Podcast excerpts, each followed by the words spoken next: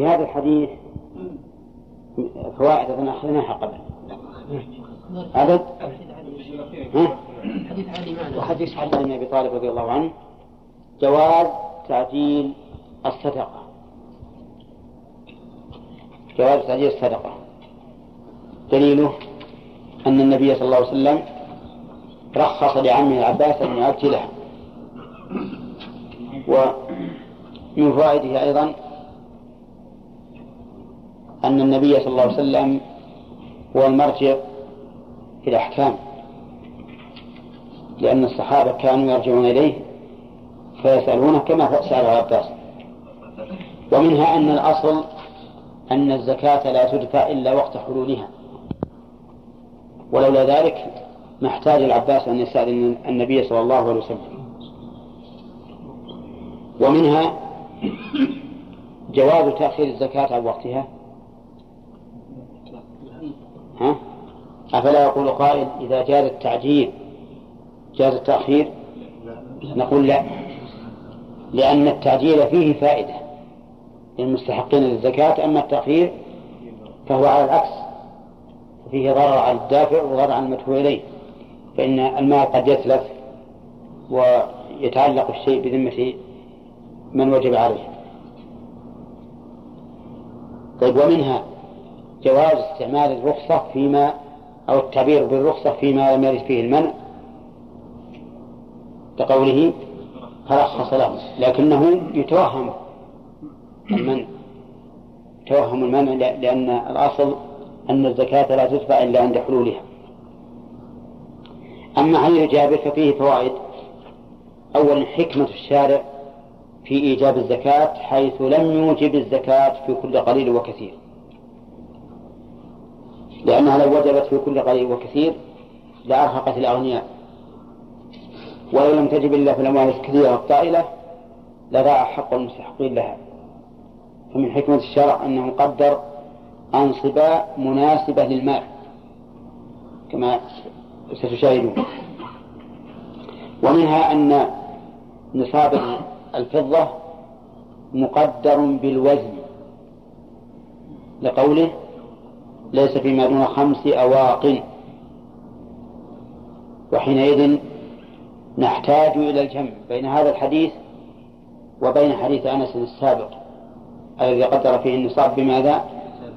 بالعدد.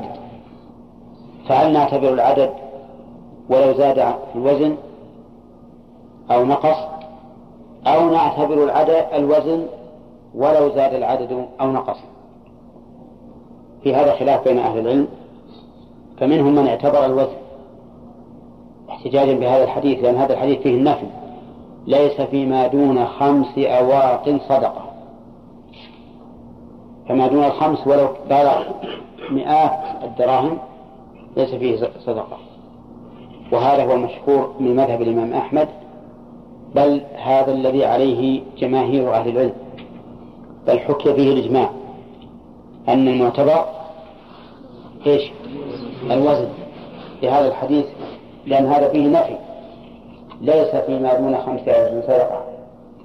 ولكن هذا فيه أيضا نفي. فإن فيه فإن لم يكن إلا تسعين ومائة فليس فيها صدقة إلا أن يشاء ربها. فعلى هذا نقول إن هذا الحديث مقدم. مقدم على الحديث الآخر الذي اعتبر فيه العدد وقال آخرون وهم قلة ولكن منهم شيخ الإسلام ابن تيمية إن المعتبر العدد وأن مائتي درهم فيها ربع عشر قل ما فيها من من الفضة أم كثر. حتى لو لو بلغت عشر أواق فإنها إذا نقصت عن المائتين ليس فيها صدقة. وهذا مبني على ما سبق من حديث أنس. وقدموه لأنه متفق عليه. وهذا أيضا متفق عليه مع أبي سعيد كما سيأتي. ويمكن أن يجاب بأن يقال في عهد الرسول عليه الصلاة والسلام كانت الدراهم المئتان خمسة أواق وعلى هذا فلا خلاف بين الحديثين. فلا خلاف بين الحديثين. أما نحن فإذا اختلف الوزن والعدد فإننا نقدم القاعدة أن نقدم الأحظ للفقراء. فإن كان الأحظ العدد أخذنا به. وإن كان الأحظ الوزن أخذنا به. الزوج هو الجماعة من الإبل. نعم. طيب ما هو ما ليست محددة بعدد يعني؟ لا ما محدد من الثلاثة يقتصر طيب على هذا الحديث كيف يعني يكون خمسة زوج كم يكون؟ يكون زوج هذه آه، صفة بخمس. يعني ليس فيه ما دون خمس من الإبل. تكون هذه من باب الإضافة, الإضافة على تقدير منه. نعم. يقول شيخ الإسلام معتبر العدد نعم. هل نقول يعني إنه كل ما يسميه الناس الدرهم هو المعتبر؟ أو فهو درهم نعم.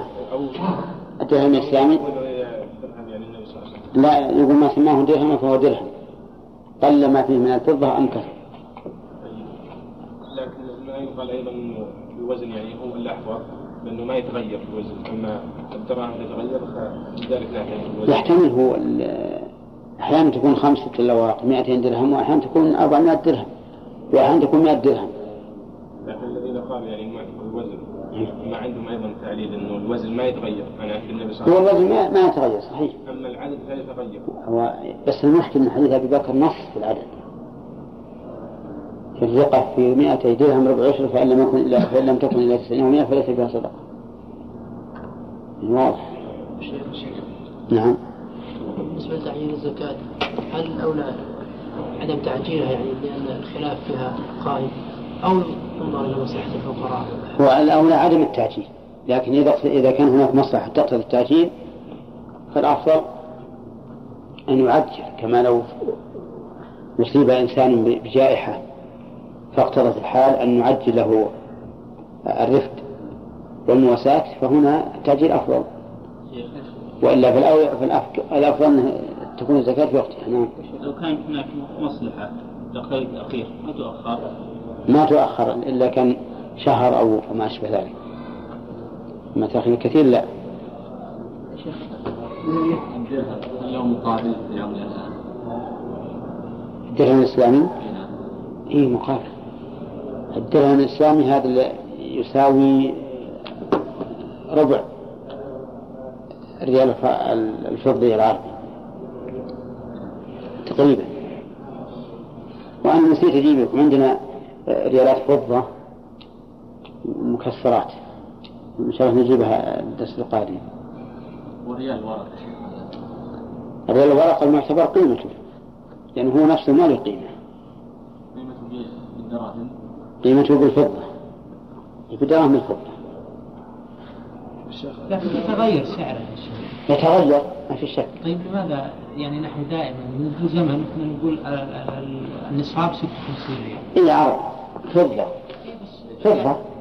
فك 56 فضة. هنا فضة. طيب بالدراهم. الورق هذه؟ إيه. الورقية؟ إيه. حسب ما تكون. يعني ربما أنك يرتفع سعره حتى يكون الريال الفضي خمس ورقات من ذولي ووصل إلى عشرة. مدة كم من سنة؟ وصل إلى عشرة. طيب كم النصاب النصاب بالنقد الآن؟ إذا قلنا النصاب إذا قلنا أنه مثلا قيمته عشرة صار النصاب 650 آه، 560 560 يوم من حديث أبي سعيد رضي الله عنه ليس فيما دون خمسة أوسق من تمر ولا حب صدقة. ليس فيما دون خمسة أوسق من تمر. دون بمعنى أقل. وخمسة الأوسق أي خمسة أحمال لأن الوسق الحمل. سمي بذلك لأنه يوسق على الناقة ويربط. فتكون خمسة الأوساق أي خمسة أحمال. وكل. وكل حمل عند العرب معروف. ستون صاعا.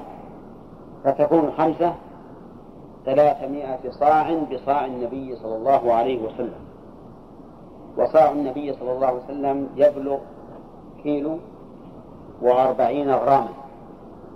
فضل ثلاثمائة في كيلوين وأربعين غراما. حتى يتبين لك مقدار النصاب في الغرامات. ممكن نضربها الآن؟ ها؟ نعم. ستمائة؟ ستمائة واثنى عشر غرام تأكد. ضربتها ستمائة وكم؟ واثني عشر ألف غرام طيب. هذا هو نصاب التمر. والحبوب أيضا. التمر والحبوب. إيه؟ فقوله وقوله من حب من تمر ولا حب. الحب معروف لكن هل هو الحب الذي يكون مطعوما ومقتاتا أو كل حب؟ في هذا خلاف والأقرب أن المراد به الحب الذي يقتات ويدخر.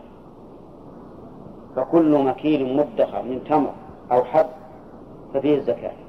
ولا زكاة فيه حتى يبلغ خمسة أوسط أي ثلاثمائة صاع بصاع النبي صلى الله عليه وسلم.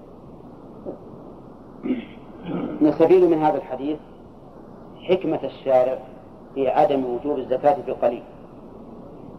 لأنه لو أوجب الزكاة في القليل لكان في ذلك إجحاف على الملاك.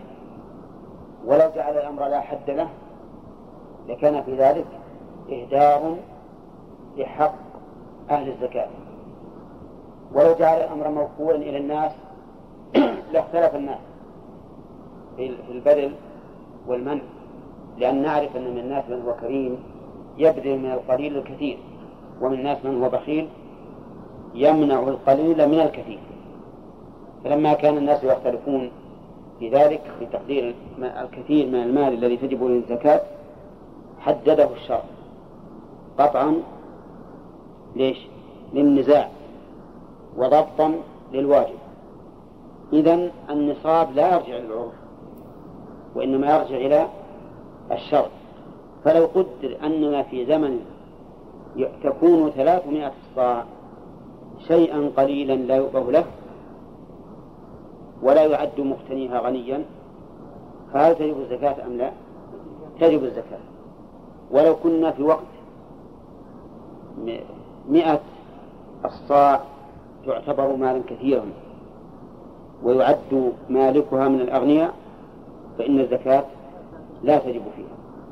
فمن ثم حدد الشارع النصاب حتى لا يضطرب لا يضطرب الناس في وجوب الزكاة.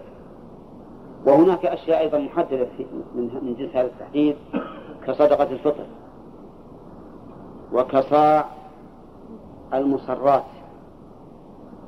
المصرات من الإبل أو الغنم إذا وجد المشتري مصراتا أي محبوسا لبنها حتى يراها المشتري كثيرة اللبن فإن له الخيار بعد أن يحلبها ثلاثة أيام.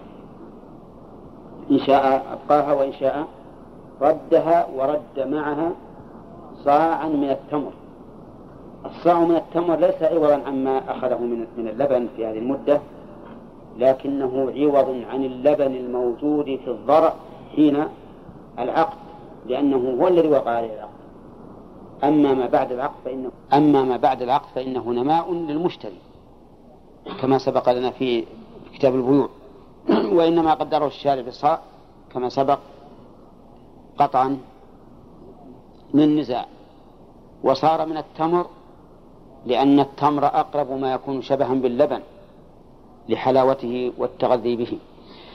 المهم أن النصاب من الحبوب والثمار كم؟ ثلاثمائة صاع. بصاع النبي صلى الله عليه وسلم. ما دون ذلك فليس فيه صدقة. وهل نقول إلا أن يشاء ربه؟ الجواب نعم. نقول لا إلا أن يشاء ربه يعني إن شاء ربه أن يتصدق منه لا على أنها زكاة فلا يمنع. طيب وعن وعن سالم بن عبد الله عن أبيه رضي الله عنهما عن النبي صلى الله عليه وسلم قال فيما سقت السماء والعيون أو كان عثريا العشر. هذه جملة خبرية سبق فيها الخبر على المبتدأ. الخبر هو قوله فيما سقت السماء. والمبتدأ قوله العشر. وفيما سقي بالنضح نصف العشر. فيما سقي بالنضح أي بالسواني وشبهها نصف العشر يعني واحد من عشرين. والأول العشر واحد من عشرة رواه البخاري. ولأبي داود إذا كان بعلا العشر وفيما سقي بالسواني أو النضح نصف العشر. ففي هذا الحديث بيان مقدار الواجب لا مقدار ما فيه الواجب لأن مقدار ما فيه الواجب سبق في حديث أبي سعيد وجابر. لكن هنا بيان مقدار الواجب. فما هو الواجب في الحبوب والثمار إذا بلغت النصاب؟ الواجب يختلف. إذا كان بعلا يشرب بعروقه أو كان يشرب بالمطر أو كان يشرب بالعيون الجارية وكذلك بالأنهار. فهذا فيه العشر كاملا لأن المؤونة فيه قليلة. ليس على مالكه إلا أن يصرف الماء إذا كان يسقى بالعيون أو يسقى بالأنهار. وأما ما كان يسقى بمؤونة بمعنى أنه يحتاج في استخراج الماء إلى مؤونة عند السقي. هذا فيه نصف العشر. يعني واحدا من عشرين لكثرة المؤونة والتعب عليه. وقوله صلى الله عليه وسلم فيما سقت السماء ما هذه عامة ما عامة في النوع والقدر. فيما سقت. فيقتضي وجوب الزكاة في كل ما سقته السماء أو سقي بالعيون أو كان بعد أن يشرب بعروقه. كل شيء التمر والحبوب والبطيخ وكل شيء. لأنه شامل فيما عام في قدره. فيما سقت السماء يقتضي لو أن الإنسان ملك من البعل مئة صاع من البر لوجب عليه إيش؟ الزكاة. لأنه يصدق عليه أن الماء أن أنه كان بعلا فشرب بعروقه. فهل هذا الحديث على عمومه من الوجهين؟ أي النوع والقدر؟ الجواب لا. كيف؟ يخصصه حديث جابر وأبي سعيد. يخصص حديث جابر وأبي سعيد في النوع وفي القدر. إذ أن حديث حديثي جابر وأبي سعيد يدلان على أنه ليس فيه زكاة إذا كان إذا كان ها دون خمسة أوسق. ولا لا؟ ويدلان أيضا على أن الزكاة إنما تجب فيما يوسق ويحمل وهو الحبوب والتمر. وأما ما يحمل ولا يوسق كالبطيخ والفاكهة وما أشبه ذلك فليس فيه زكاة. وعلى هذا فالحديث هنا مخصوص بوجهين. ما هما الوجهان؟ النوع والقدر. طيب. فيستفاد من هذا الحديث عدة فوائد. أولا جواز أو بعبارة أصح وقوع التخصيص في النصوص وأن بعضها يخصص بعضا. فإن قلت كيف يخصص بعضها بعضا مع الانفصال؟ ولو كان المخصص متصلا مثل قام القوم إلا زيدا لكان الأمر واضح. لكن هنا منفصل ذاك حديث وهذا حديث. فكيف يصح التخصيص مع الانفصال؟ الجواب لأن المتكلم بهما واحد والشرع لا يختلف ولا يتناقض. ولو أننا قلنا بعدم التخصيص لتناقض في الصورة التي لا يجتمعان فيها. لتناقض في الصورة التي لا يجتمعان فيها. فإذا قلنا بتخصيص العام اتفق في الصورة المعينة التي وقع بها التي وقع فيها التخصيص. واضح الجواب؟ لكن لو أني أنا تكلمت بكلام عام ثم جاء واحد ثاني يتكلم بكلام خاص فهو ما يستطيع يخصص كلامه لأن المتكلم مختلف. أما والمتكلم واحد والشرع لا يتناقض فإن التخصيص واجب أو فإن القول بالتخصيص واجب وهو واقع. ويستفاد من هذا الحديث حكمة الشرع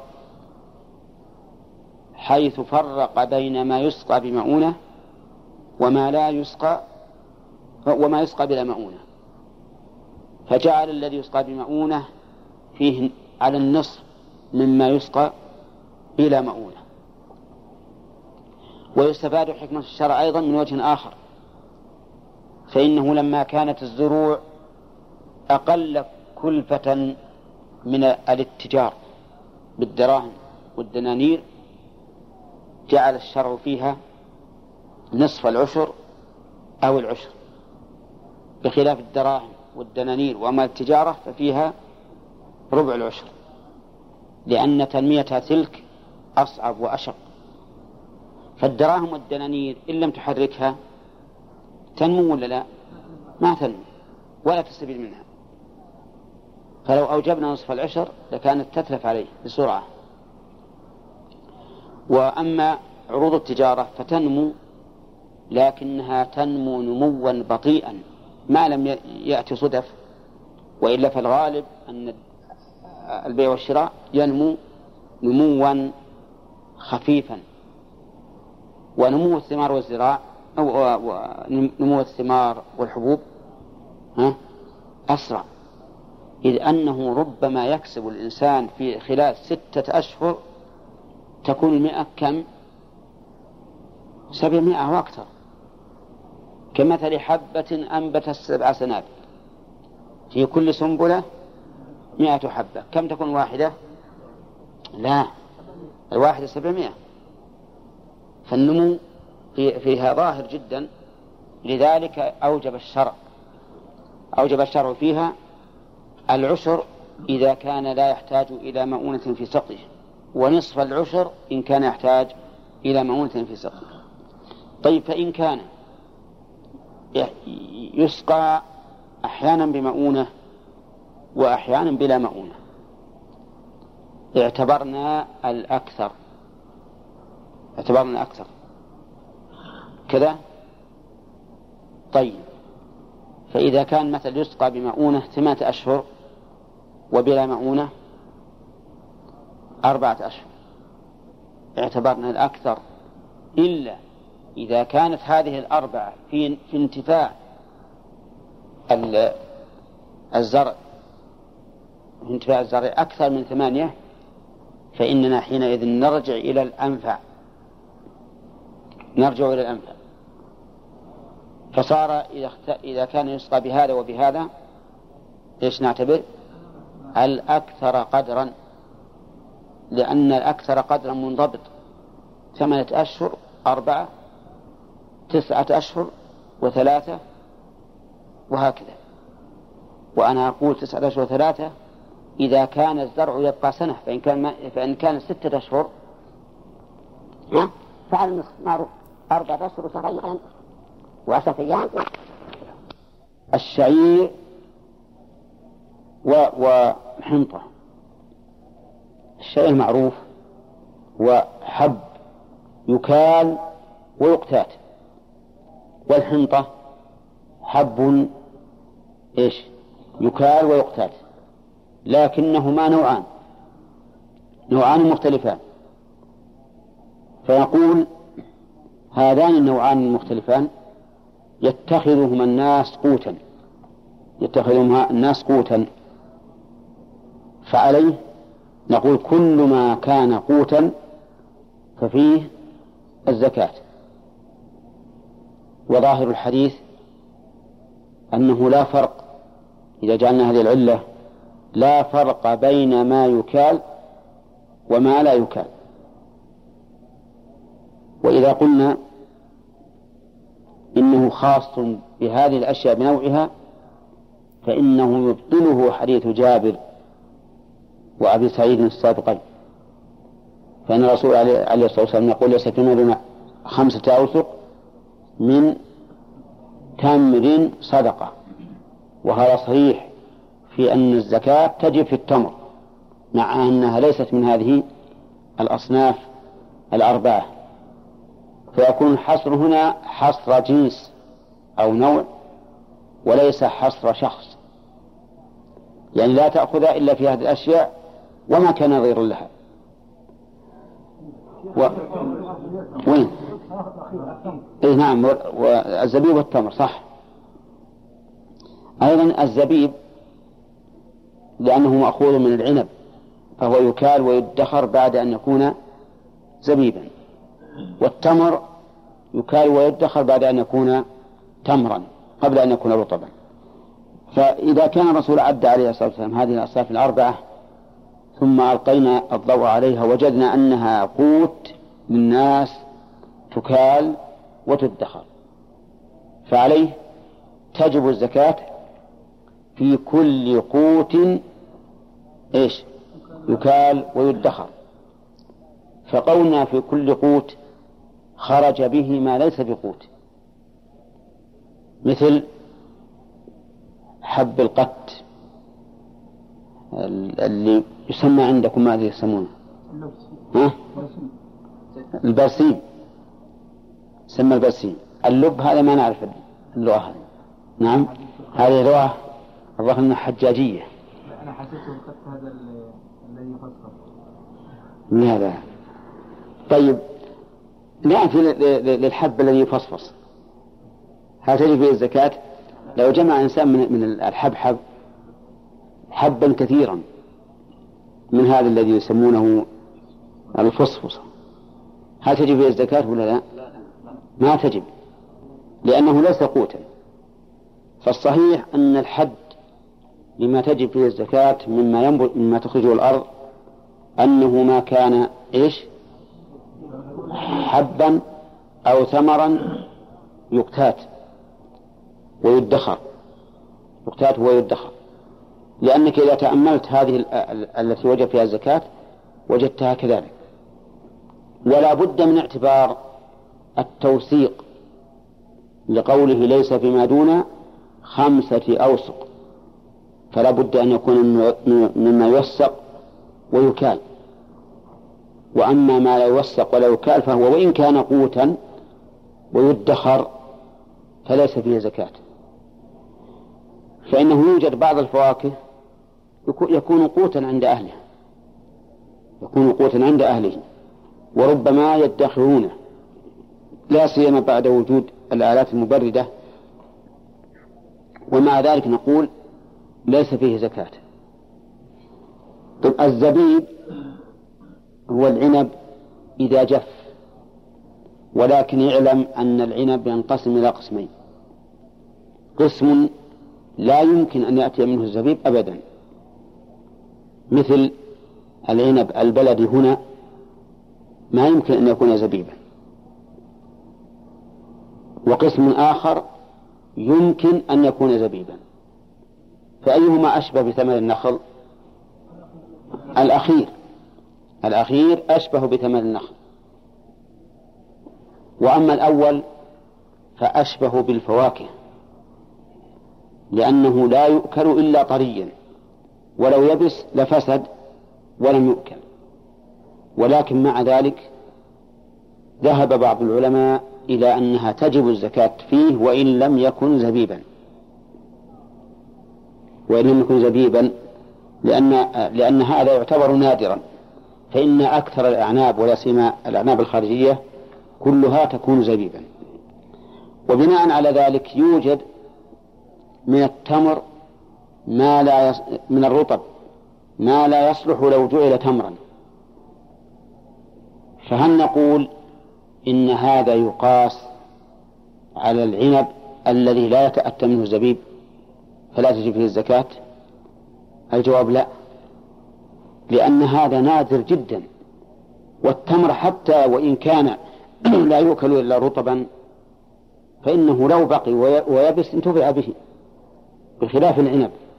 الذي لا يزبب ووجوب الزكاة في العنب الذي لا يزبب عندي فيه نظر والأقرب عندي أن الزكاة لا تجب فيه وأنه من جنس من جنس الخضروات والفواكه فكما أن البرتقال والتفاح والخوخ والمشمش وما إلى ذلك لا, لا زكاة فيه فإنه فهذا لا زكاة فيه هل تجب الزكاة في التين؟ ها؟ قال بعض العلماء لا تجب في التين لأنه إنما يؤكل طريا على أنه فاكهة.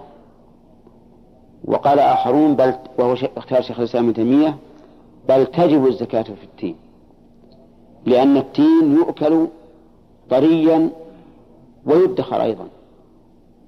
وقد حدثنا من سبقنا في السن أنهم كانوا فيما سبق يدخرون التين ويكنزونه في في الجصاص كما يكنز التمر تماما. نعم.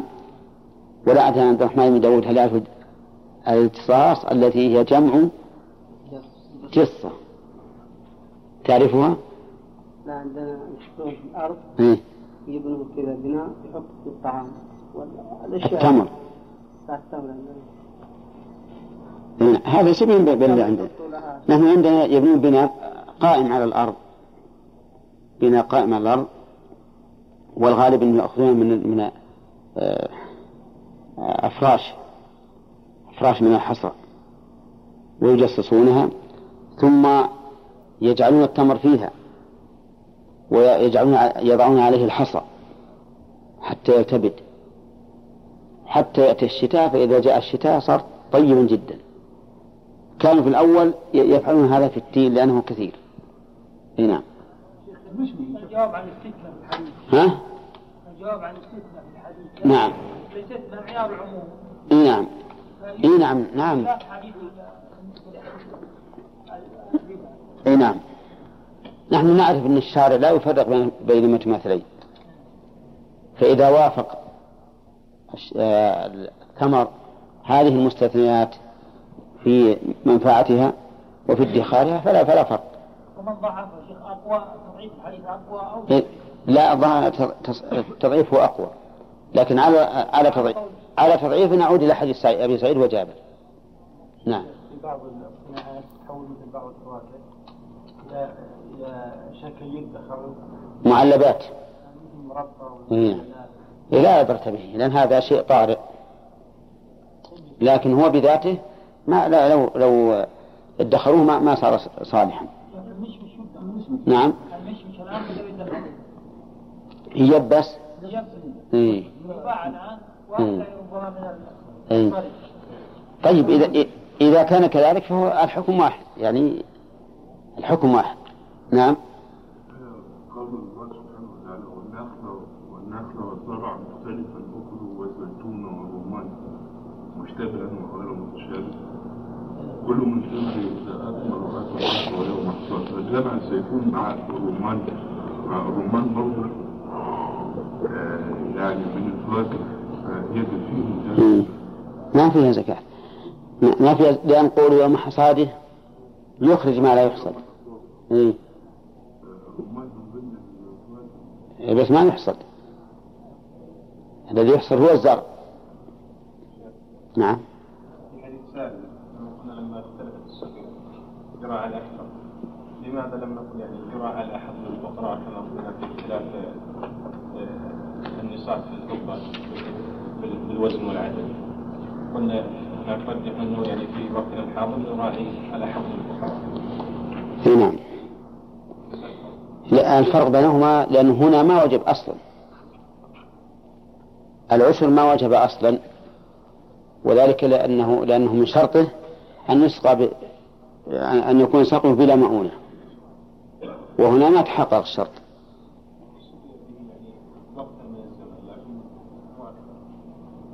ما يخالف. إذا كان مو بالأكثر قلنا فإن العبرة بالأكثر. العبرة بالأكثر. إلا إذا كان الأقل يساوي في المنفعة الأكثر فحينئذ يكون سواء. نعم. اللي في بعض الناس يصير عندهم نخل في البيوت.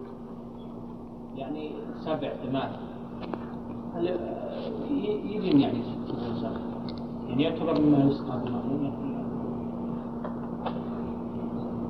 وش في هذا؟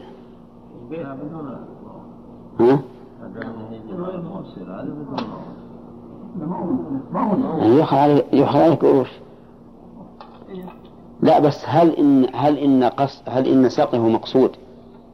لأن بعض الناس يصرف إليها لا سيما فيما سبق ولا الآن أظن ما في ما يمكن يصرف إليها فضولات الماء فيما سبق يصرفون إليها فضولات الماء أو ما تذكرون هذا؟ إيه؟ فهل نقول هذا الذي يعني يصرف إليه فضلات الماء ولا يؤبه له هذا يسقى بلا مؤونة هذا هو الظاهر. أما الآن فإنه يسقى بمؤونة لأنه لا يسقى إلا بالماء بالماء النظيف والإنسان يعني وإن كان تعبا يسيرا يتعب عليه يفك يف... طيب لو وهب لك إنسان واحد مثلا من الناس قال أنا بسقي لك آه، بستانك إلى جنبك رجل من الناس له بستان يسني عليه أو يطلع بالمكاين وقال أنا ما دام بستانك عشر نخلات أو عشرين نخلة أنا بسقيه بمائي. ما تقول فيه؟ ها؟ لأن هذه مؤونة وهي وهي المنة. منة عليك من أعظم المؤونات. أقل من أقل من العيون. يمكن أقل من العيون. ما في شيء نبت بالنسبة للوقت الحاضر بالنسبة الحمد لله الحكومة جزاها الله خير ما يأخذون منا شيئا. أي طيب. نعم؟ ما في ما في علينا خسارة أبدا. طيب إيه، لكن ال- ال- الحكومة التي وهبتنا هذا الشيء أو منحتنا إياه تتعب عليه. وأنا ضربت لك مثلا ببستان جنب إنسان آخر. يسقي بستانه بمؤونة فقال ما دام بستانك قليلا فأنا بصرف إليه الساقية وش تعتبر هذا؟ وش الفرق؟ ما بينها فرق. ما تكون إلا بالسقيا. يعني خدمة. النخل لا لأن الحديث في- فيما سقي. فيما سقي بالنضح إذا اعتبرنا الأنفع فيما إذا تساوي. نعم. لماذا نعتبر الأنفع إذا تساوي يعني في الزمن. نعم. وصار أحدهما أنفع. نعم. اعتبرنا الأنفع. لكن المذهب لا يعتبره إلا كيف؟ قال فإن تساويا فبأكثرهما نفعا. هذا عبارة من الزاد. قال مؤونة قال ثلاث أرباع العشر إي نعم فإن تساويا فبأكثرهما نفعا لكن ما قلنا فهو, فهو أولى. يقال إذا كان ما هناك اختلاف في النفع اعتبرنا الزمن مطلقا لأنه أضبط. فإن لم يكن فإن تساوي فإن آه، اختلف في النفع فإننا وت- وتساوت المدة القليلة مع المدة الكثيرة جعلنا فيهما ثلاثة أرباع العشر نعم. شيخ الفاصوليا هذه والفول هل فيها زكاة؟ ما فيها زكاة.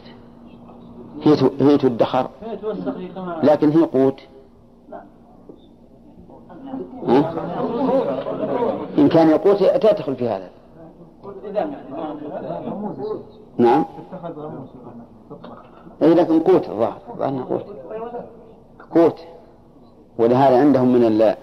من الأمثال الذي يرونها أهل الحجاز من دعاء عبد الرحمن يعلمنا صحيح ولا لا؟ يقول من أكل الفول أربعين يوما فقد استثور.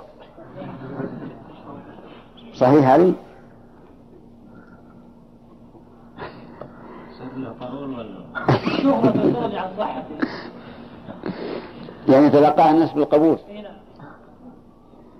طيب نعم. للعيون قد تكون أكثر كلفة من ما سقي بمؤونة إي نعم. ممكن يشفي هذه العيون مثلا آلات.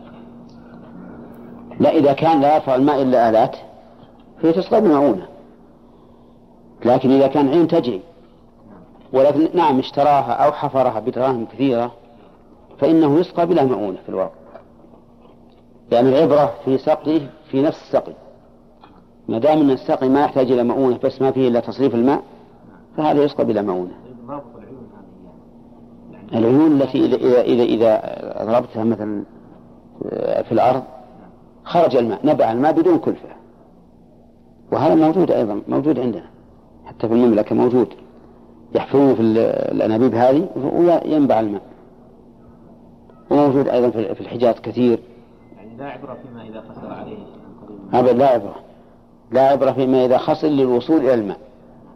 العبرة فيما إذا خسر لسقي الماء. هنا فيها رسائل. أظن أثريا قال العلماء هو الذي يشرب بعروقه اي نعم. نفس البحر. ها؟ اي نعم. فيها فيه نخل الآن ما ما تبي ما تبي سقي. وفي أيضا أشجار ما تبي سقي. قال وللدار قطني عن معاذ بن جبل رضي الله عنه. قال فأما القثاء والبطيخ والرمان والقصب فقد عفى عنه رسول الله صلى الله عليه وسلم وإسناده ضعيف. ولكن هذا النفي قد يستفاد من قوله لا تأخذ الصدقة إلا من هذه الأصناف الأربعة. لأن هذه الأصناف الأخيرة القثاء ما هو؟ القثاء هو عبارة عما يشبه الجرو أو أو الخيار. ها؟ يشبه الخيار.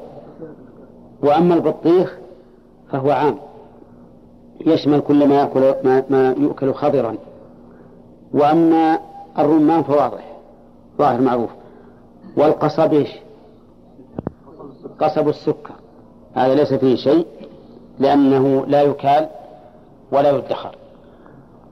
وعن سهل بن أبي حثم رضي الله عنه قال أمرنا رسول الله صلى الله عليه وسلم إذا خرستم فخذوا ودعوا الثلث فإن لم تدعوا الثلث فدعوا الربع. رواه الخمسة إلا ابن ماجه وصححه ابن حبان والحاكم. قوله إذا خرستم الخرص هو تقدير الشيء على سبيل التخمين والتحري. تقدير الشيء على سبيل التخمين والتحري يسمى خرصا لأن تقدير الشيء إما أن يكون بالمكيال أو الميزان أو العد أو الذرع وهذا يكون تقديرا متيقنا. مثل أن تزرع هذا الحبل فيبلغ عشرة أمتار. تزن هذا الشيء فيبلغ عشرة كيلوات. تكيل هذا الشيء فيبلغ عشرة آصل. هذا يكون تقديرا إيش؟ متيقنا. إذا لم تفعل هكذا ولكن قدرته بنفسك فيسمى هذا خرصا. والخرص معتبر فيما يتعذر فيه اليقين أو يتعسر. بناء على القاعدة المعروفة عند أهل العلم والتي دل عليها الشرع أنه إذا تعذر اليقين عملنا بغلبة الظن. نعم. إذا إذا خرصتم وش معناه؟ قدرتم الشيء على سبيل التحري والتخمين. مو على سبيل اليقين. وما الذي يخرص؟ الذي يخرص هو الثمار كالعنب والتمر. لأن الثمرة فيه ظاهرة بارزة فيخرص وأما الزروع فقال العلماء إنها لا تخرص لأن الحب المقصود مستتر بالسنابل فلا تمكن الإحاطة به. فخرصه لا يكون على سبيل التحري لأن التحري فيه متعذر أو متعسر. ولهذا قالوا لا تخرص الزروع. حتى إن بعض أهل العلم حكى الإجماع على أن الزرع لا يخرص. والعمل الآن على خلاف ذلك فإن الناس يخرصون الزروع ويقولون إن أهل الخبرة يقدرون ذلك بالتحري والتخمين كما يقدرون ذلك في الثمار. ولا شك أن التقدير في الثمار أقرب بلا أقرب إلى اليقين لأن الثمرة معروفة مشاهدة في العنب أو في في, في التمر بخلاف هذا. إذا إذا خرصتم ما الذي يخرص؟ الثمار فقط من التمور والأعناب. وقوله فخذوا ودعوا الثلث خذوا أي خذوا ما يجب فيها من الزكاة. خذوا ما يجب فيها من الزكاة. ففي ألف كيلو فيما يسقى بمعونة كم؟ ها؟ كم نصف العشر؟ خمسون كيلو وفي ما يسقى بلا مؤونة العشر مئة كيلو هذا نأخذ لكن يقول الرسول عليه الصلاة والسلام دعوا الثلث دعوا الثلث دعوا الثلث هل المراد دعوا الثلث من أصل المال فلا تأخذوا عنه زكاة أو دعوا الثلث أي مما يؤخذ حتى يؤديه صاحبه. في احتمالان في الحديث وهما قولان لأهل العلم. احتمالان لأن كلمة فخذوا إذا خرصتم فخذوا ودعوا الثلث. ظاهر الحديث.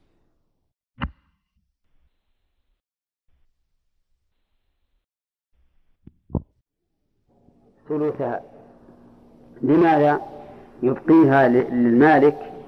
لأنه ربما يكون لديه أناس من أقاربه من أهل الزكاة فيعطيهم أو أناس من أصحابه من أهل الزكاة فيعطيهم أو أناس من أهل بلده من أهل الزكاة فيعطيهم. فجعل الشارع ثلث الواجب باقيا لمن؟ للمالك يتصرف فيه كما شاء يعطيه مستحقه.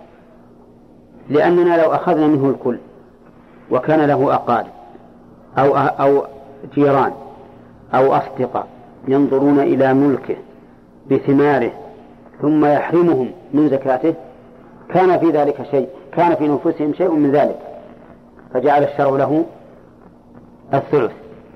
وهذا الذي فسرنا به الحديث هو الذي يوافق ما سبق في الأحاديث في قوله فيما سقت السماء العشر. لأننا لو فسرنا الحديث على الاحتمال الثاني الذي هو أن ندع ثلث الزكاة فلا تجب عليه. فلا تجب عليه. لو أننا فسرنا الحديث بهذا لكان فيما سقت السماء ها ثلثا العشر. وفيما سقي بالنص ثلث العشر. فجمعا بين الأحاديث نقول إن المراد بقوله دعوا الثلث دعوا الثلث من الواجب. يؤديه من؟ يؤديه المالك. حتى تبقى عموم الأحاديث السابقة على ما هي عليه ويكون هذا له وجه من النظر وهو, وهو تفسير يحتمل الحديث. بل إن, إن لم نقل إنه ظاهر الحديث. دعوا الثلث. فإن لم تدعوا الثلث فدعوا الربع. قوله فإن لم تدعوا الثلث. هل هذا على سبيل الخيار المطلق للسعاة الذين يقبلون الزكاة ويخلصونها؟ هل هذا على سبيل الخيار المطلق؟ يعني إن لم تختاروا ترك الثلث فدعوا الربع. نقول لدينا قاعدة وهو أن كل ما جعل فيه الخيار لشخص عن طريق, عن طريق الولاية عن طريق الولاية أو التصرف لغيره فالواجب عليه اتباع الأصلح.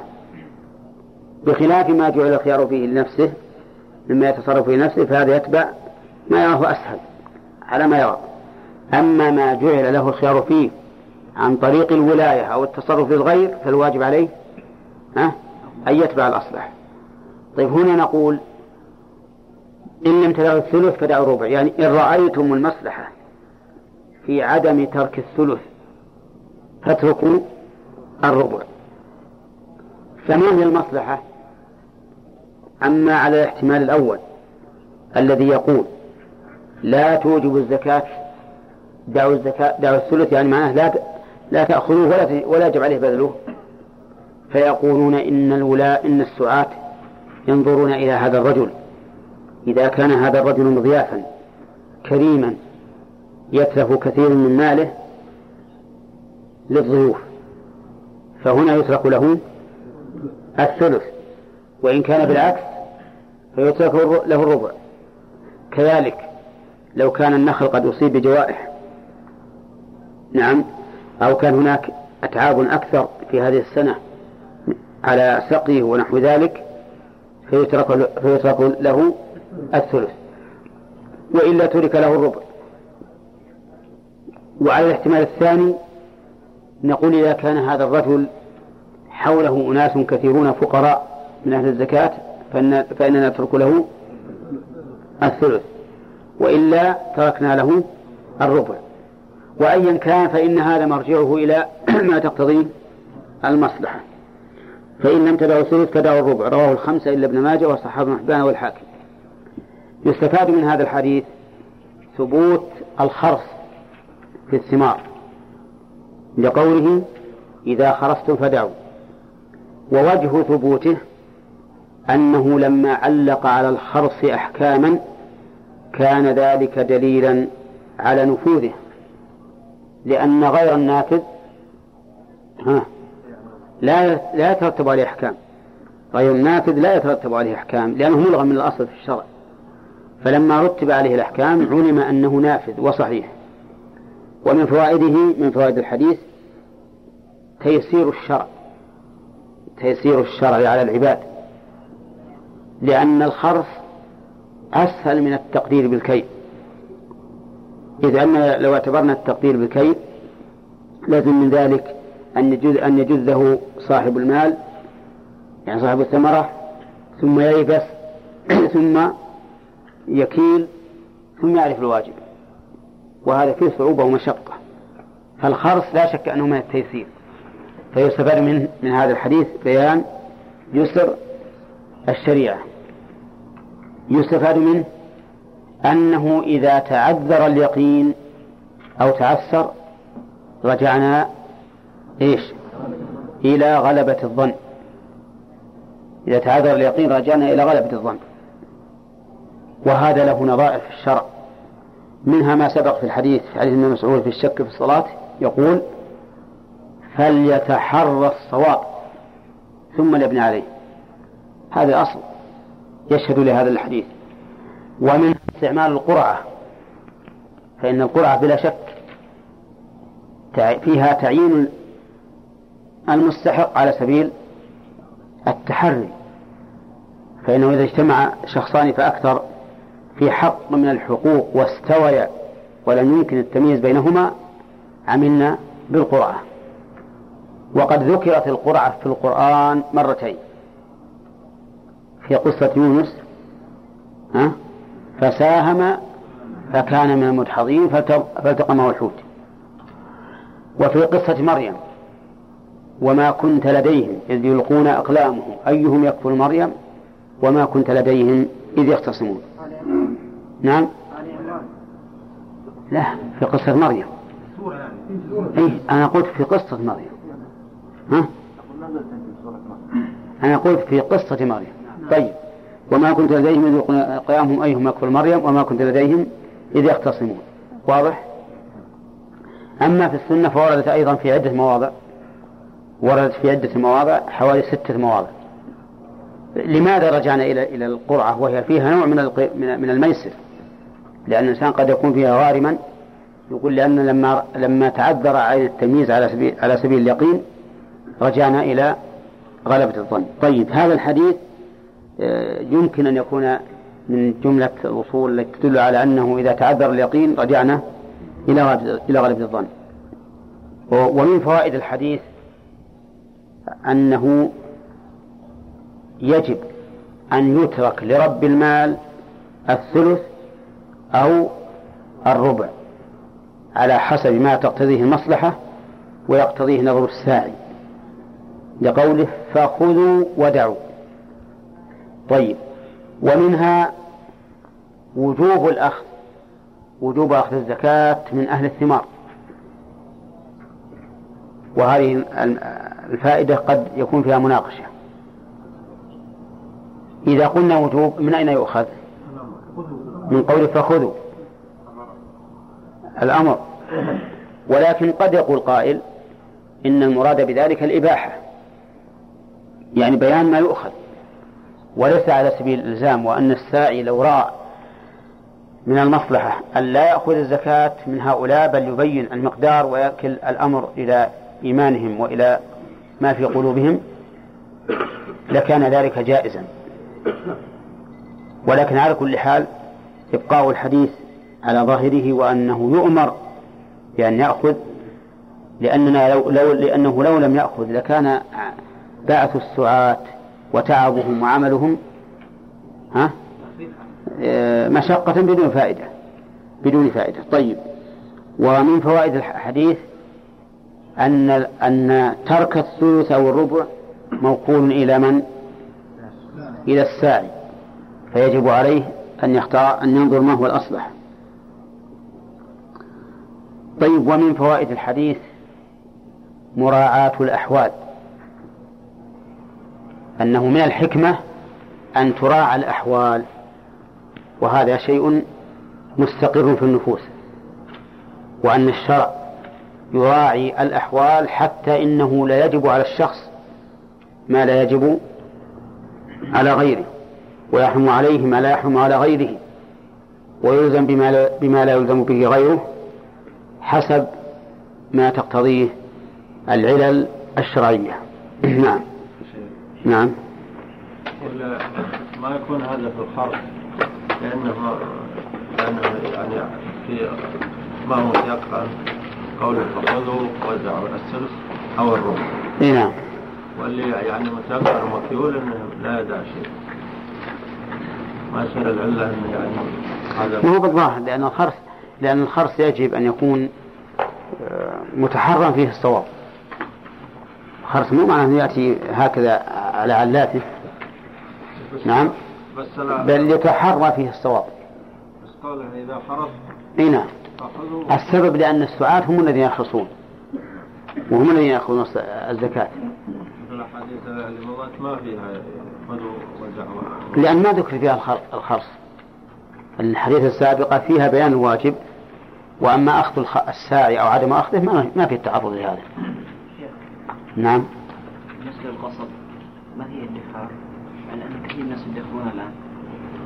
السكر وغيره ناس يدخرون قصب لا ما هو بالظاهر. الظاهر ما ما هو بالدخان ما هو الدخان بعض إيه. إيه. لكن مو يكاد هو مو يكاد. والحديث فيما آه ليس مما خمسة أوسق واضح. ما أظن يكاد. ها؟ وش اللي كان السكر القصب. لا لا السكر إحنا نتكلم عن القصب.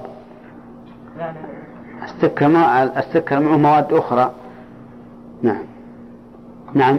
التجارة إذا صعب تحديد الزكاة هل تخرص أو اي وش تقولون فيها يعني إنسان عنده بقالة وفيها أموال دقيقة وجليلة ورخيصة وغالية ويصعب عليه أن يحيط. أن يحيط بها فهل يجوز أن يخلص؟ ها؟ لا الفواتير تتلف ولا ولا يختلف السعر. ولا ولا كل شيء في فواتير. والله شوفوا يا جماعة الثمر نوع واحد النخلة نوع واحد. لكن هذه البقالة فيها كبريت يساوي خمسة قروش.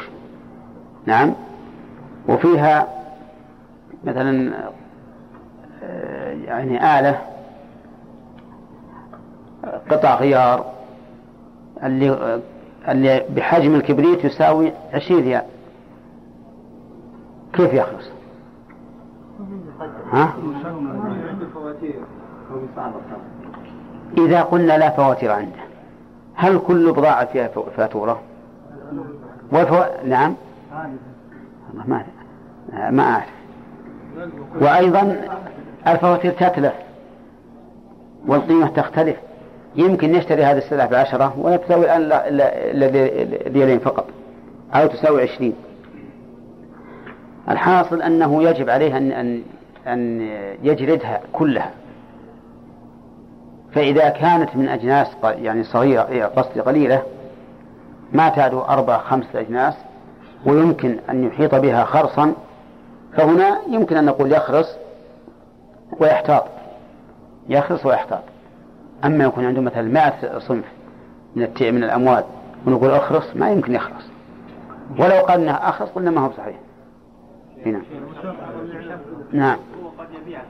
خاصة نعم. ما يجوز يبيع خرص ما يقول يبيع مثلا لا لازم إذا أراد يبيع البقالة إنه يجلدها. وإلا كانت مجهولة. ما هي معروفة يا أخي؟ من يقول معروفة؟ معروضة يعني ترى ما خ... إذا كان ترى لا بأس. لكن هل كلها ترى مثلا؟ ها؟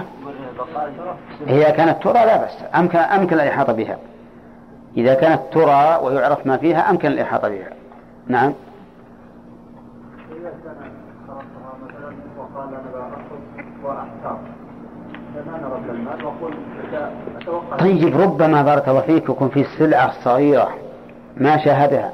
تساوي آه، أكثر مما احتاط به مرتين أو ثلاثا المتوقع يا شيخ رأس المال مثلا يبدأ 5000 ريال أقول له أخرج عن 10000 أنا مؤسسة كل ما يكون 5000 وأنا أبغى أي.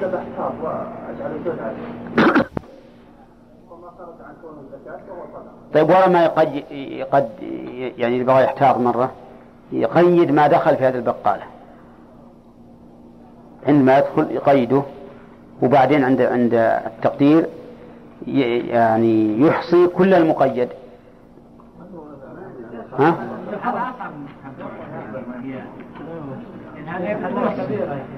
ها؟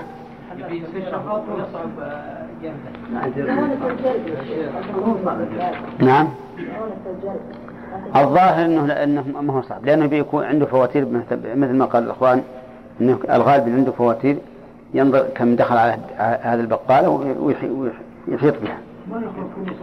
المهم يا إخوان الآن ما دام العلماء يقولون الزرع الحين أيما أقرب الإحاطة بالزرع أو الإحاطة ببقاله؟ الإحاطة بالزرع أقرب. ومع ذلك يقول العلماء إنه ما- ما يزرع حتى حكى بعضهم إجماع العلماء على أن الزرع لا يخرص. واضح. ولكن كما قلت لكم إن بعض العلماء يرى أنه إن أهل الخبرة يعرفون ذلك. ها؟ يربطونه بالخرص ويجي على خرص إيه؟ فالظاهر لي ان عمل الناس الآن صحيح. عمل الناس صحيح الان. نعم.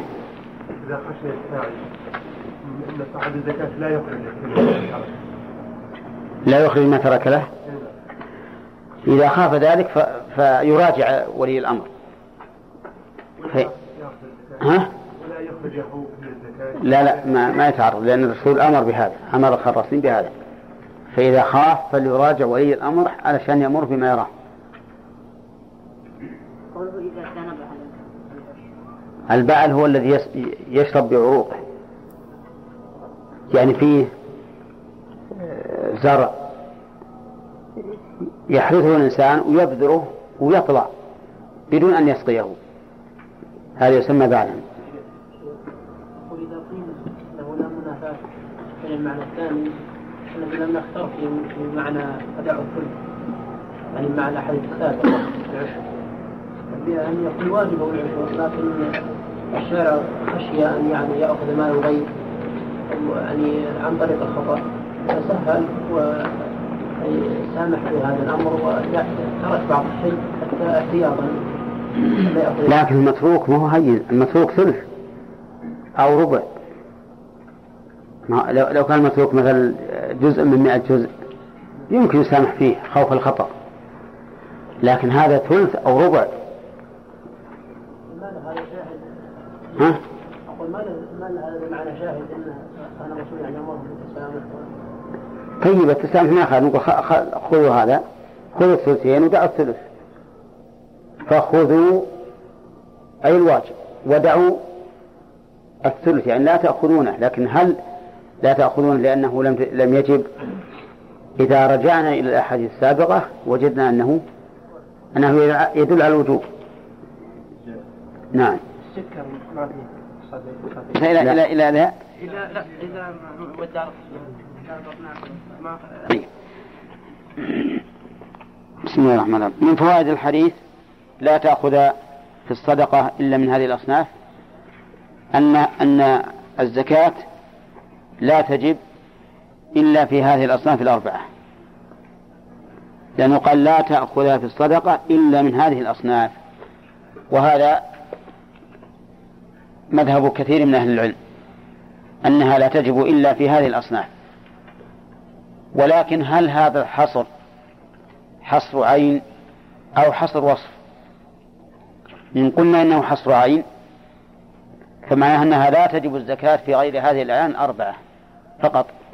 فلا تجب في الرز ولا في الذرة ولا في الدخن ولا في غيرها. ما تجب إلا في الأصناف الأربعة فقط. وإن قلنا إنها حصر وصف صار ما يماثلها ها ملحقا بها. تجب فيه الزكاة. مثل الرز والذرة والدخن وغيرها مما من من الحبوب التي تقتات وتدخر. وذكرنا أن القول الراجح والأحوط هو هذا. أنه عين أنه حصر إيش؟ وصف. لا حصر عين. ويرى بعض العلماء أنه حصر عين ويقول إنه لا يجوز لنا أن نلزم الناس ونغرمهم في أموالهم بشيء ليس فيه دليل مبين لأن أخذ المال كإسقاط المال. يعني أخذ المال من الأغنياء وهو لا يجب عليهم كإسقاطه عنهم وحرمان الفقراء. والأصل براءة الذمة. لأن هنا هنا ما نعلم هل الاحتياط أن نلزم بالزكاة احتياطا لحق أهل الزكاة أو أن لا نلزم احتياطا لحماية أموال الناس.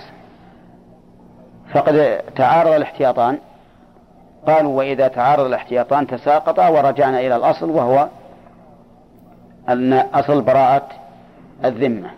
هذا وجه من رجح القول بأن هذا الحصر حصر أعيان. لكن المشهور عند أكثر العلم أنه حصر أوصاف. طيب ومن فوائد الحديث أنه ينبغي للإمام الموجه للسعاة أن يبين لهم ما تجب فيه الزكاة مما لا تجب حتى يكونوا على بصيرة من أمرهم.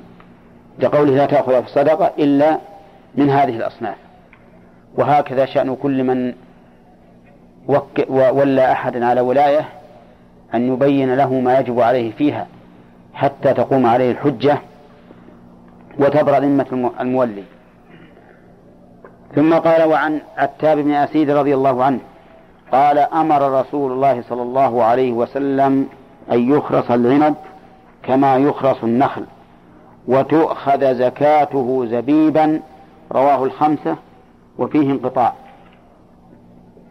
أمر أن يخرص العنب كما يخرص النخل يعني ثمر النخل والعنب ثمر العنب. وسبق لنا أن معنى الخرص هو الظن والتخمين وأنه عمل به لدعاء الحاجة إليه كما عمل بالقرعة لدعاء الحاجة إليها. وقوله كما يخرص النخل هذا تشبيه للأصل بالأصل. وإلا فمعلوم أن خرص العنب في الغالب أشق من خرص النخل لأن بروز ثمرة النخل واضح. ولا لا؟ لكن العنب خفي يختفي بالأوراق. فيحتاج إلى عناية أكثر وإلى ضبط أكثر. وقول تؤخذ زكاته زبيبا يعني لا عنبا لأن الزبيب هو الذي ينفع الفقير يدخره. أما العنب فإنه يفسد. وظاهر الحديث أن هذا أن العنب الذي تجب زكاته هو ما يكون زبيبا. وأما العنب الذي لا يزبب فإن العلماء اختلفوا فيه فمنهم من ألحقه بالفاكهة والخضروات ومنهم من ألحقه بالذي يزبب وقال إنه يقدر زبيبا. لم يذكر في الحديث نصاب الزبيب ولكنه ملحق بإيش؟ بثمن النخل. وقد يشعر قوله كما يخرص النخل قد يشعر بذلك وأن نصابه كنصاب النخل وهو هكذا. بقينا فيما عداهما فيما عدا ثمار النخل وثمار العنب هل يخرص أم لا؟ مثل الزروع تقدم لنا أن في المسألة خلافا وأن أكثر أهل العلم بل حكي إجماعا أن الزرع إيش؟ لا يخرص وعللوا ذلك بأن المقصود منه مستتر بقشوره فلا تمكن الإحاطة به. بخلاف النخل والزبيب فإن المقصود منه ها؟ ظاهر بارز. وقلنا إن عمل الناس اليوم على خلاف ذلك وأن أهل الخبرة يعرفونه ويقدرونه تقديرا قد يكون منضبطا وهذا هو الذي عليه العمل. ثم قال وعن عمرو بن شعيب عن أبيه عن جده رضي الله عنهما أن امرأة أتت النبي صلى الله عليه وسلم ومعها ابنة لها وفي يد ابنتها مسكتان من ذهب. فقال لها أتعطين زكاة هذا؟ قالت لا. قال أيسرك أن يسورك الله بهما يوم القيامة سوارين من نار؟ فألقتهما رواه الثلاثة وإسناده قوي. وصححه الحاكم من حديث عائشة. يقول عليه هذا الحديث امرأة أتت النبي صلى الله عليه وسلم ومعها ابنة لها وفي يد ابنتها مسكتان. المسكتان قال العلماء هما السواران. وفي بعض ألفاظها الحديث مسكتان غليظتان. وقوله من ذهب من هذه لبيان الجنس. كما يقال خاتم من ذهب أو من حديد أو ما أشبه وقوله أتعطينا زكاة هذا؟ الخطاب للأم. أتعطينا زكاة هذا. ولم يسأل البنت لأن لأنها إما صغيرة طفلة وإما صغيرة غير مميزة وتكون وليتها أمها أو أبوها كما سيأتي في الفوائد. فقال أيسرك أن يسورك الله بهما؟ السرور معناها الانبساط والفرح وما أشبه ذلك. وهو من المعاني النفسية التي لا يمكن تعريفها لأن المسائل النفسية هذه ما يقدر الإنسان يعرفها أبدا. مهما عرفتها فإنما تعرفها بآثارها. ولذلك لو قال لك قائل ما هي العداوة؟ ها؟ تقول هي عداوة. ما تقدر تعرفها ما تعرفها بأوضح من لفظها. ما هي البغضاء؟ ما هي المحبة؟ ما هي الول... ما تقدر. ولهذا نقول إن المعاني النفسية لا يمكن أن تعرف بمثل ألفاظها. فالمعنى هل تسرين بأن يسولك الله بهما سوارين من النار؟ يعني تحبين ذلك وتسرين به؟ وش الجواب؟ الجواب لا ولا أحد يسره أن الله يسوره يوم القيامة سوارين من نار. وأخذ النبي صلى الله عليه وسلم هذا المعنى من قوله تعالى والذين يكنزون الذهب والفضة ولا ينفقونها في سبيل الله فبشرهم بعذاب أليم. يوم يحمى عليها في نار جهنم فتكوى بها جباههم وجنوبهم وظهورهم. وفي الحديث الصحيح أن هذا المال يصفح صفائح من نار يكوى بها جنبه وجبينه وظهره. هكذا أيضا هذه الأسورة التي منعت ما يجب فيها تكون عليها يوم القيامة أسورة من نار. ويكوى بها إيش؟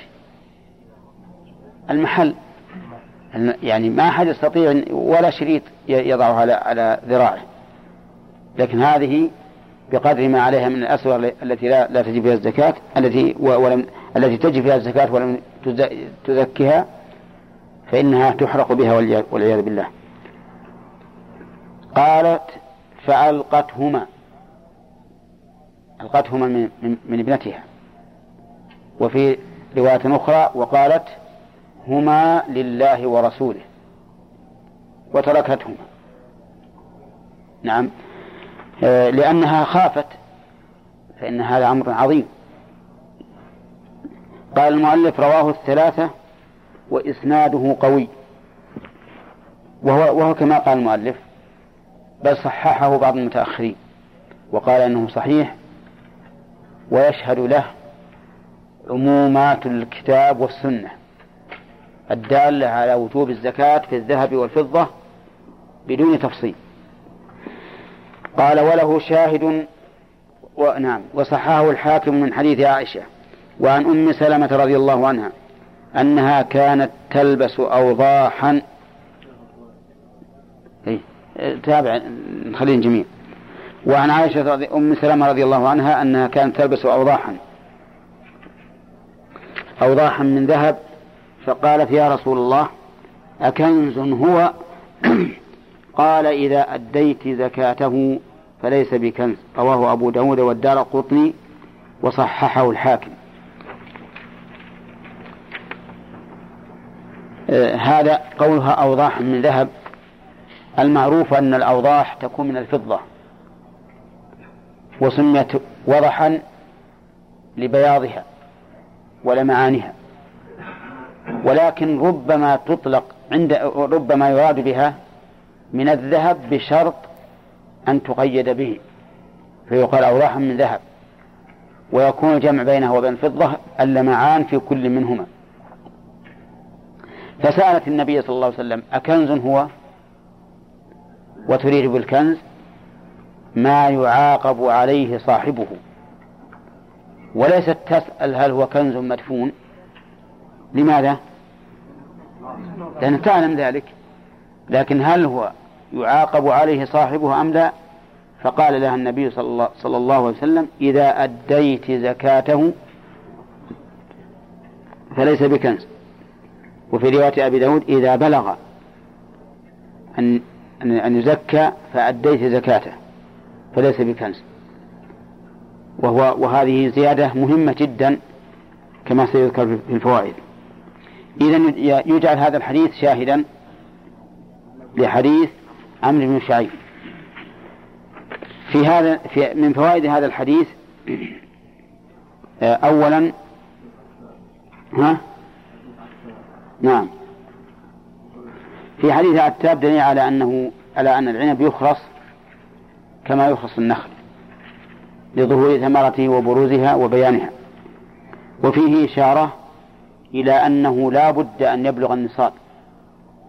لأن هذا هو نتيجة الخرص ولو كان ولو كانت الزكاة واجبة في قليله وكثيره ما احتجنا ها إلى الخرص وفي قوله كما يخرص النخل أيضا إشارة إلى أن نصابه كنصاب ثمر النخل.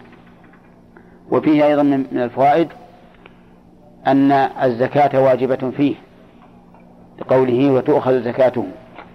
وأنه يجب أن تؤخذ زبيبا. نقول تؤخذ زكاته زبيبا. ولكن إذا كان لا يزبب فهل يلزم مالكه أن يشتري زبيبا ليدفعه عنه؟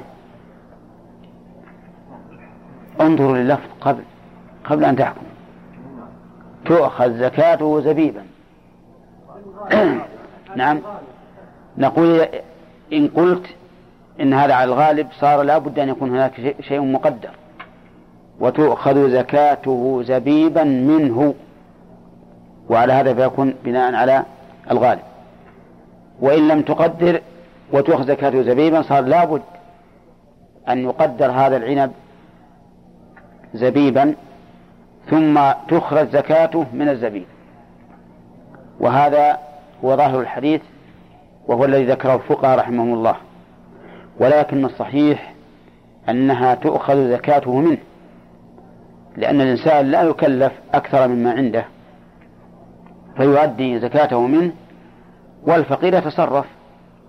نعم إذا خاف أنه لو أعطى الفقير شيئا كثيرا فسد عليه فليعطي فليوزعه بحيث يعطي الفقير ما لا يفسد عليه. فإذا قدرنا مثلا أن هذا الرجل عنده مثلا زكاة تبلغ مثلا ثلاثين كيلو.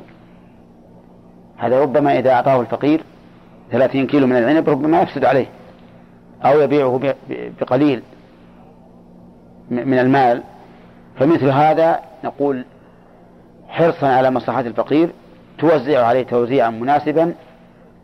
طيب هذا إن لم يبيعه فإن باعه فلا شك أنه يخرج من إيش؟ من قيمته. من قيمته. ويكون الواجب عليه نصف العشر إن كان يسقى بمؤونة و... وإن كان لا يسقى بم... وإن كان يسقى بلا مؤونة فالعشر كاملا. أما حديث عمرو بن شعيب ففيه فوائد. أولا جواز لبس الذهب المحلق لقوله وفي يد ابنتها مسكتان. فإن المسك فإن السوار محلق بلا شك وقد تضافرت الأدلة على جوازه. تضافرت الأدلة على جوازه. وفيه أحاديث تدل على المنع منه على المنع من المحلق من الذهب المحلق والوعيد على من فعل ذلك. ولكن العلماء اختلفوا في تخريج هذه الأحاديث. فمنهم من قال إنها شاذة ولا يعمل بها. ومنهم من قال إنها منسوخة. فأما من قال منسوخة فإنه يحتاج إلى إقامة الدليل على أنها سابقة وأن الأحاديث الدالة على الجواز متأخرة. لأن هذه هي القاعدة. ومن قال إنها شاذة قال لأنها تخالف الأحاديث الصحيحة. التي هي أقوى منها وتخالف عمل المسلمين. فإن بعض العلماء نقل الإجماع على جواز لبس الذهب المحلق. والغالب أن الأمة لا تجتمع أو لا يكون الجمهور على قول يخالف الحق لا سيما وأن معه من الأدلة الأدلة الكثيرة الصحيحة الصريحة في جواز اللبس.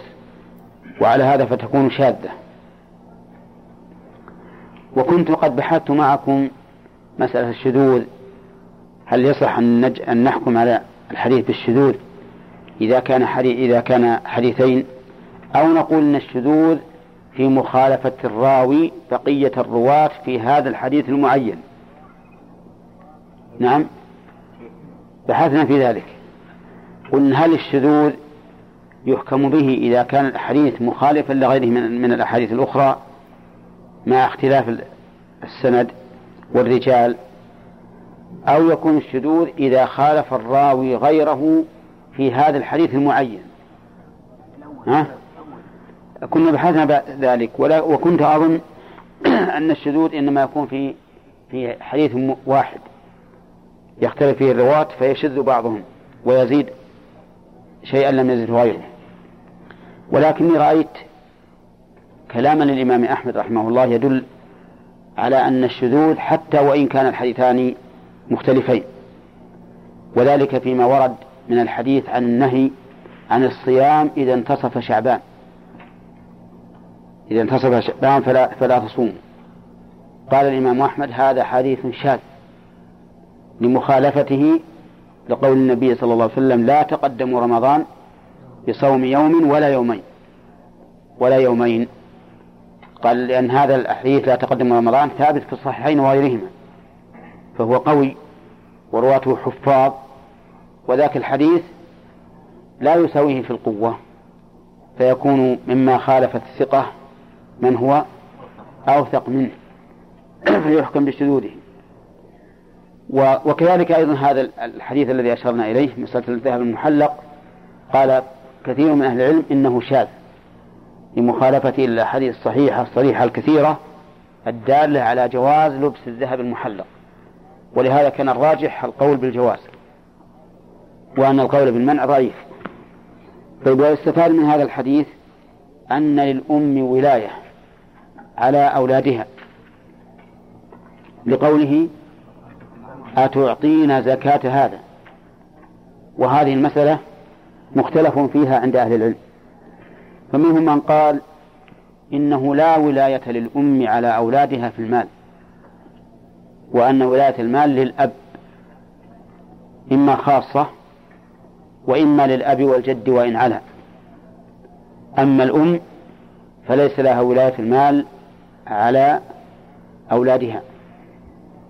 ولكن الصحيح أن لها ولاية المال على أولادها كما لها ولاية المال على آداب أولادها. نعم لو كان هناك أب لو كان هناك أب فهو أولى لأنه هو الذي يحفظ المال ويحسن التصرف أكثر من الأم. إنما إذا لم يكن أم وكانت إذا لم يكن أب وكانت الأم هي اللي تولى مال أولادها كما لو مات زوجها مثلا وبقي أولادها عندها تتولى مالهم أخذا ودفعا وتصرفا فإن لها ولاية شرعية. ويستفاد من هذا الحديث أن المخاطب بزكاة مال الصبي من؟ وليهما. لقوله أتعطين زكاة هذا. ولهذا قال العلماء إن الزكاة تجب في مال الصبي والمجنون ويخرجها وليهما. ويستفاد من هذا الحديث أنه ينبغي للإنسان أن يستفصل في الأمور التي قد تخفى. وإلا في الأصل أن الإنسان ما يسأل. كيف ذلك؟ لأنه سألها هل تعطي زكاة هذا. وإلا فلا يلزم الإنسان أن يسأل الناس يقول هل أنتم تزكون؟ هل أنتم تفعلون؟ هل أنتم تتركون؟ لا. لكن إذا كانت إذا كان المقام يقتضي السؤال فليسأل. ولهذا سأل النبي صلى الله عليه وسلم فقال أتؤدين زكاة هذا وفيه أيضا دليل على وجوب الزكاة في الحلي لأنه قال زكاة هذا زكاة هذا. وهو كذلك. ويؤيد هذا قوله أيسرك أن يسرورك الله بهما يوم القيامة سوارين من نار؟ ومثل هذا الوعيد إنما ورد في ترك الزكاة. ولم يأتي بطائل من قال إنه لا زكاة في الحلي لأنهم لم يقابلوا هذا الحديث وغيره من الأحاديث العامة لم يقابلوه بأدلة من السنة أبدا. وغاية ما هنالك أنهم استدلوا بحديث رواه جابر أن النبي صلى الله عليه وسلم قال ليس في ليس في الحلي زكاة. وهذا الحديث ضعيف. ثم هم لا يقولون بموجبه أيضا. فإنهم يقولون إن الحلي تجب به الزكاة تجب فيه الزكاة أحيانا. ولو أخذوا بظاهر الحديث لكان ظاهره إيش؟ عدم الوجوب مطلقا. مع أنهم يقولون لو أعد حليا للإجارة لوجبت فيه الزكاة. مع أنه ليس عروض تجارة. هم يقرون أن مثل هذا ليس عروض تجارة ومع هذا يوجبون فيه الزكاة. ولو أخذوا بداية الحديث الذي استدلوا به لكان الواجب عليهم أن يقولوا ها ليس ليس فيه زكاة. والمهم أن أن من تأمل أدلة من قالوا بعدم الوجوب لم لم يجد لها طائلا. وأما القياس على الثياب وحوائج المنزل وما أشبه ذلك فيجاب عنه بأن بوجهين. الأول أنه قياس فاسد. لماذا؟ لمخالفته النص. وكل قياس يخالف النص فإنه مردود على صاحبه لأنه فاسد الاعتبار. نعم. وأول من عارض النص بالقياس إبليس ورد الله عليه معارضته. ثانيا أن نقول أنتم عارضتم بالقياس ومع ذلك لم تأخذوا بالقياس. لا طردا ولا عكسا. فإنكم تقولون لو كان عنده حلي للإيجار وجب عليه وجبت عليه الزكاة. ولو كان عنده ثياب للإيجار لم تجب الزكاة. وتقولون أيضا إذا كان عنده ثياب محرمة يلبسها فليس فيها زكاة. وإذا كان عنده حلي محرم يلبسه نعم ففيه الزكاة. خالفوا ولا ما خالفوا؟ خالفوا. وتقولون أيضا إنه إذا كان عنده ثياب لللبس أعدها لللبس.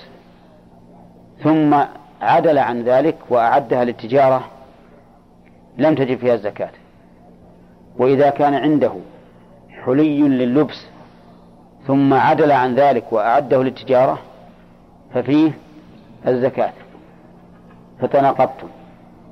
وتقولون أيضا لو كان عنده حلي أعده للنفقة.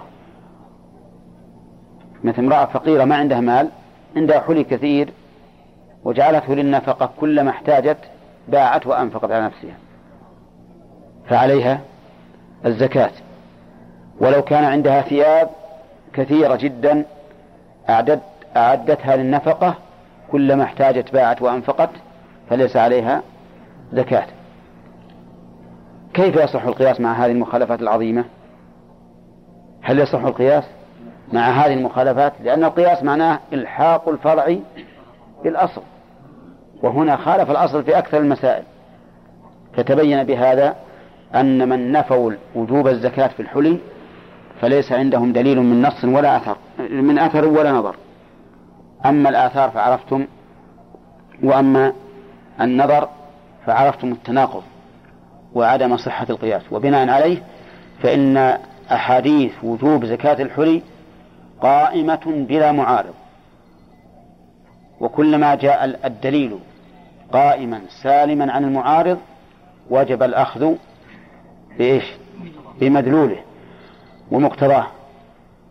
ولهذا كان يقول الراجح وجوب وجوب زكاة الحلي وهو مذهب أبي حنيفة رحمه الله. ولكن بشرط أن يبلغ النصاب. فإن قلت ظاهر هذا الحديث أنه لا يشترط بلوغ النصاب. لأن النبي صلى الله عليه وسلم قال أيسرك أن يسورك له بهما سوارين من نار؟ وهذا والسوران في الغالب ها؟ لا يبلغان عشرين, عشرين مثقالا. فاختلف الجواب في ذلك.